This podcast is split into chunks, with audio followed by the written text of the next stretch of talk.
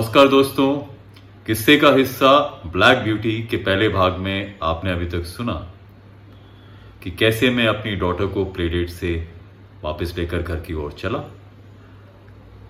और काफ़ी समय से मैं अब एक रेड लाइट पर था। अभी मैं ये सोच ही रहा था कि ये रेड लाइट इतनी लंबी कैसे हो गई है कि मुझे पीछे से सायरन की आवाज़ सुनाई दी। अब सुनिए, क्या हुआ इस किस्से में, इसके आगे।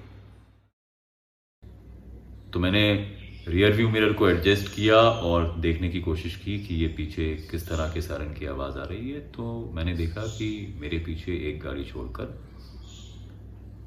एक एंबुलेंस है जो ये आवाज़ कर रही है, जिसके सारन से ये आवाज़ आ रही है। तो मैं सोचने लगा कि देखिए साहब जैम में अगर आप फंसे हैं और किसी तरह की एमरजेंसी नहीं है तो फिर भी ठीक है, पर स्थिति में एंबुलेंस या दूसरी आपातकालीन सेवाएँ जो लोग देते हैं, उनके लिए ये अक्सर दिक्कत का मामला हो जाता है। पर ऐसे हालात में अब कुछ किया भी नहीं जा सकता। सारी तरफ़ गाड़ियाँ हैं और आगे भी ट्रैफ़िक जैम है। तो मैं बहुत देर सोचता रहा कि क्या किया जाए और क्या ना किया जाए। ये सब सोचता हुआ मैं गाड़ी में बैठा हुआ था। सायरन की आवाज़ अब लगातार आ रही थी मेरे कानों में अब लगभग गाड़ी में बैठे बैठे मुझे दस मिनट होने लगे थे। वाणी पिछली सीट पर अब सो चुकी थी। अक्सर आपके अंदर की इंपेशंस आपको ये कहती है कि आप देखिए मामला क्या है, कब तक ऐसे ही गाड़ी में बैठे रहेंगे। तो मैंने अपने आसपास देखा तो अब कुछ लोग खिड़की से सर बाहर निकाल आगे देखने की कोशिश कर रहे थे और जानने की कोशिश कर रहे थे कि मामला क्या है। कुछ ज़्यादा एम्बिशियस लोग अब अपनी अपनी गाड़ी से उतर, गाड़ी का दरवाज़ा पकड़ सड़क पर खड़े थे। तो मैंने सोच विचार किया और मुझे लगा, चलिए साहब, वाणी सो चुकी है और ऐसा भी नहीं है कि मैं अभी गाड़ी लॉक नहीं कर सकता एसी की ज़रूरत है। तो थोड़ा आगे चल के देखा जाए कि मामला क्या है। हालाँकि ये बहुत ही बढ़िया सोच तो नहीं है। आप अपने बच्चे को गाड़ी में छोड़ कर जाते नहीं, पर मुझे लगा कि मैं गाड़ी के आसपास ही रहूँगा, पर देखा जाए अगर कुछ एक कदम चलने पर मामला समझ आए तो देखा जाए कि क्या हो। तो मैं गाड़ी से नीचे उतरा तो गाड़ी से नीचे उतरते ही सबसे पहले तो मैंने पीछे की तरफ़ देखा, जहाँ वो एंबुलेंस का सारन लगातार आवाज़ कर रहा था। तो उसमें से कोई निकलकर बाहर सड़क पर ट्रैफ़िक को नेगोशिएट करने की कोशिश कर रहा था, हालाँकि ज़्यादा सफलता मिल नहीं रही थी। लगभग मेरी ही उम्र का कोई व्यक्ति था, जो कि गाड़ी से बाहर निकल के दूसरी गाड़ियों से रिक्वेस्ट कर रहा था थोड़ा जगह देने की। तो फिर मैं उस व्यक्ति पर ध्यान न देता हुआ आगे की तरफ़ चलने लगा और मैं जानने की कोशिश कर रहा था कि देखा जाए कि माजरा क्या है। अभी मैं गाड़ी से चार या पाँच कदम ही आगे बढ़ा था कि मुझे यह लगा कि सामने से कोई मेरी तरफ़ दौड़ता हुआ आ रहा है। और मैं देख पा रहा था कि जो ये व्यक्ति मेरी तरफ़ दौड़ता हुआ आ रहा है, ये एक वेल टू डू आदमी है, लगभग मेरी ही उम्र का। और जो चीज़ मुझे सबसे, जिस चीज़ ने मुझे सबसे ज़्यादा सोचने पर मजबूर किया। वो ये थी कि मुझे वो बहुत ही अप टू डेट लगा। ऐसे लगा कि जैसे किसी पार्टी में जाने के लिए एकदम तैयार होकर कोई आ रहा है मेरे सामने।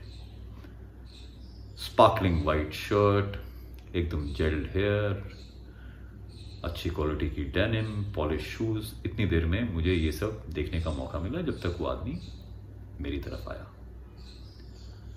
तो मुझे ऐसे लगा कि वो आकर शायद मुझसे कोई बात करना चाह रहा है। लेकिन वो तेज़ी से दौड़ता हुआ आया और मेरे पास से होता हुआ आगे की तरफ़ भाग गया, जहाँ से सायरन की आवाज़ आ रही थी।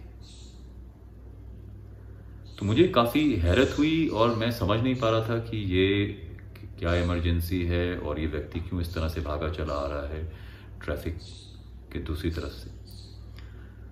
तो इसी जिज्ञासा को शांत करने के लिए मैंने भी पीछे की तरफ़ देखा और अब मैं उसी तरफ़ चलने लगा जहाँ ये व्यक्ति भागा था। तो मुझे ऐसा लगा कि शायद सायरन की आवाज़ सुन ये कुछ हेल्प के लिए आया लेकिन वो वो जो व्यक्ति था, वो एंबुलेंस को भी क्रॉस करता हुआ और आगे चला गया।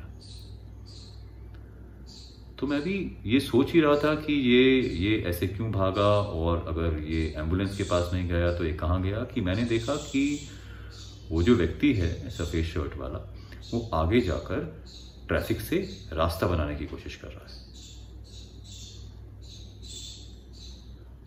जैसे ही मैंने उसे ये करते हुए देखा, मुझे लगा कि शायद मुझे भी कुछ हेल्प कर लेनी चाहिए। तो मैंने भी आगे जाकर गाड़ियों को थोड़ा हटाना शुरू किया। इस बीच मेरी नज़र उस व्यक्ति पर भी पड़ी जो कि एंबुलेंस से बाहर निकला था। उसने मेरी तरफ़ देखा और मैंने उससे जब ये कहा कि सब कुछ ठीक है तो उसने कहा, नहीं, मेरा बेटे का एक्सीडेंट हुआ है और अब मैं जैम में फंस गया हूँ तो जल्दी से जल्दी मुझे हॉस्पिटल पहुँचना है। तो इस बीच वो जो व्यक्ति मेरे पास से गुजर कर आगे भागा था, वो गाड़ियों को हटा एक रास्ता बनाने में कामयाब हो चुका था। तो मैंने उस व्यक्ति से कहा, जिसका बेटा एंबुलेंस में था, कि आप सामने जाने की बजाय, अब क्योंकि पीछे रास्ता बन चुका है, आप अपने ड्राइवर से कहें कि गाड़ी यू टर्न करे और रॉन्ग साइड जाके सड़क के दूसरी ओर निकल जाए। कई मौकों पर इस तरह के डिसीजंस कामयाब होते हैं, और उस दिन भी ऐसा हुआ। पीछे का रास्ता अब थोड़ा क्लियर हो चुका था तो एंबुलेंस को मोड़ा गया एंबुलेंस को मोड़ते हुए वह व्यक्ति गाड़ी में बैठा, एंबुलेंस में बैठा, अपने बेटे के साथ और निकल गया। निकलने से पहले मैंने देखा कि उसने वेव किया मेरी तरफ़ और उसके चेहरे पर साफ़ लिखा था कि वो थैंक यू कहना चाहता है। हालाँकि मैंने ज़्यादा कुछ किया नहीं था। ताजुब की बात यह है कि अब मुझे वो दूसरा व्यक्ति जो मेरे पास से दौड़ के गया था, वो कहीं दिखा नहीं तो मैं वापस अपनी गाड़ी की तरफ़ आया। मैंने देखा कि मेरी डॉटर वाणी अभी भी गाड़ी में सो रही है। हालाँकि, अब एंबुलेंस जा चुकी थी, सायरन का शोर नहीं था, लेकिन समस्या वहीं की वहीं थी। ट्रैफ़िक अभी भी जैम था। तो मुझे लगा कि अब मैं गाड़ी से बाहर निकल एक काम कर चुका हूँ तो थोड़ा आगे चल के देखा जाए कि आखिर मामला है क्या। अभी मैं अपनी गाड़ी से थोड़ा आगे ही बढ़ा था कि मुझे एक बार फिर सायरन की आवाज़ सुनाई थी तो मुझे लगा कि वो एंबुलेंस तो दूसरी तरफ़ से निकल गई है तो अब ये सायरन की आवाज़ कैसे है? तो फिर मेरी जिज्ञासा ने मुझे घेर लिया और मैं थोड़ा और आगे बढ़ा। थोड़ा आगे बढ़ने पर मुझे सड़क के दूसरी तरफ़ एक पुलिस की गाड़ी और एक एंबुलेंस फिर से दिखाई दी। अभी मैं ये सोच ही रहा था कि ये मामला क्या है कि मैंने देखा कि मेरे ठीक सामने ब्लैक कलर की एक मर्सिडीज एस क्लास खड़ी है। Black beauty. चमचमाती हुई काली एस क्लास मर्सिडीज बेंस और मैं ट्रैफ़िक को भूल सैरन को भूल, कुछ देर उसी मर्सिडीज ब्लैक ब्यूटी को ताकता रहा। और फिर मैंने ये देखा कि उस मर्सिडीज़ का आगे वाला डोर खुला हुआ है और कुछ लोग उसके आसपास जमा हैं। शायद उनमें से कोई एक डॉक्टर की तरह का कोट पहनकर भी है और पुलिस के कुछ कर्मी भी वहाँ मौजूद हैं। अक्सर कोई भी एक्सीडेंट होता है या कोई टक्कर होती है तो दिल्ली जैसी शहर में भीड़ भड़क कर लगना आम बात है। मदद के लिए ना सही, फ़ोटो उतारने के लिए, मामले में दिलचस्पी लेने के लिए लोग भीड़ लगा ही लेते हैं। तो मैं थोड़ा आगे की तरफ़ गया, भीड़ को हटाते हुए। अब मैं दरवाजे पर पहुँच चुका था और मुझे मैं, मुझे दिख रहा था कि गाड़ी के अंदर जो भीड़ है, वहाँ पर पुलिस वाले भी हैं और शायद डॉक्टर या कोई मेडिकल अटेंडेंट भी है। तभी मेरी नज़र अंदर ड्राइविंग सीट पर बैठे हुए व्यक्ति पर पड़ी। सबसे पहले जिस बात पर मैंने गौर किया, वो स्पार्कलिंग वाइट शर्ट थी डेनिम की पैंट थी और वेल जेल्ड हेयर था।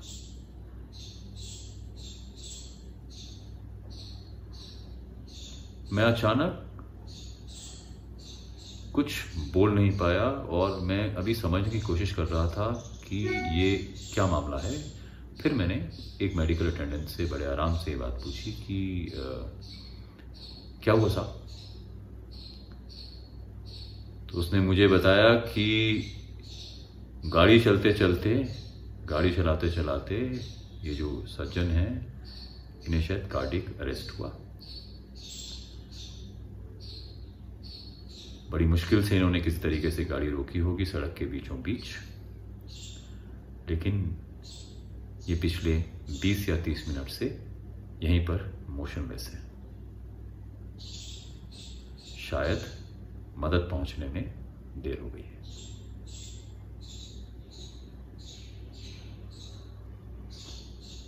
मैं उसकी बात सुन तो रहा था, लेकिन मेरे दिमाग में एक अलग पहेली बन गई थी।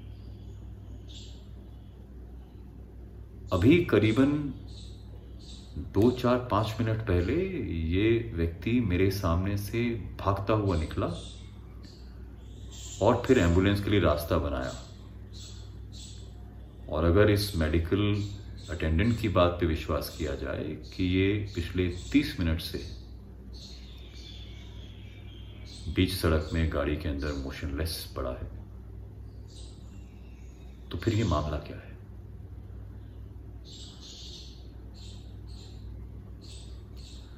ये सब सोच, विचार करते हुए मैं वापस अपनी गाड़ी की तरफ़ पड़ा। ड्राइविंग सीट पर बैठा, गाड़ी को स्टार्ट किया। वाणी गाड़ी में अभी भी पीछे सो रही थी।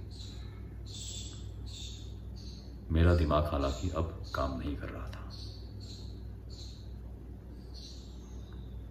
कुछ 10-12 मिनट जब तक कि पुलिस ने बाकी गाड़ियों को हटा, ट्रैफ़िक को नॉर्मल किया मैं इसी उधेड़बुन में गाड़ी में बैठा रहा।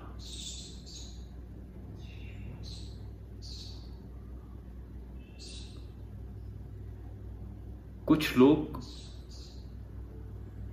शायद दूसरों की मदद हर हाल में करते हैं।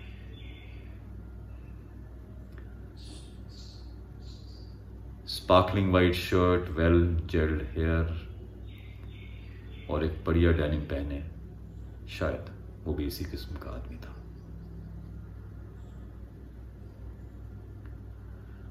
तो दोस्तों, ये था किस्सा ब्लैक ब्यूटी भेजते रहिए अपने सुझाव। बताइए कैसे लगा आपको यह हिस्सा। और बनिए किस्से का हिस्सा। नमस्कार।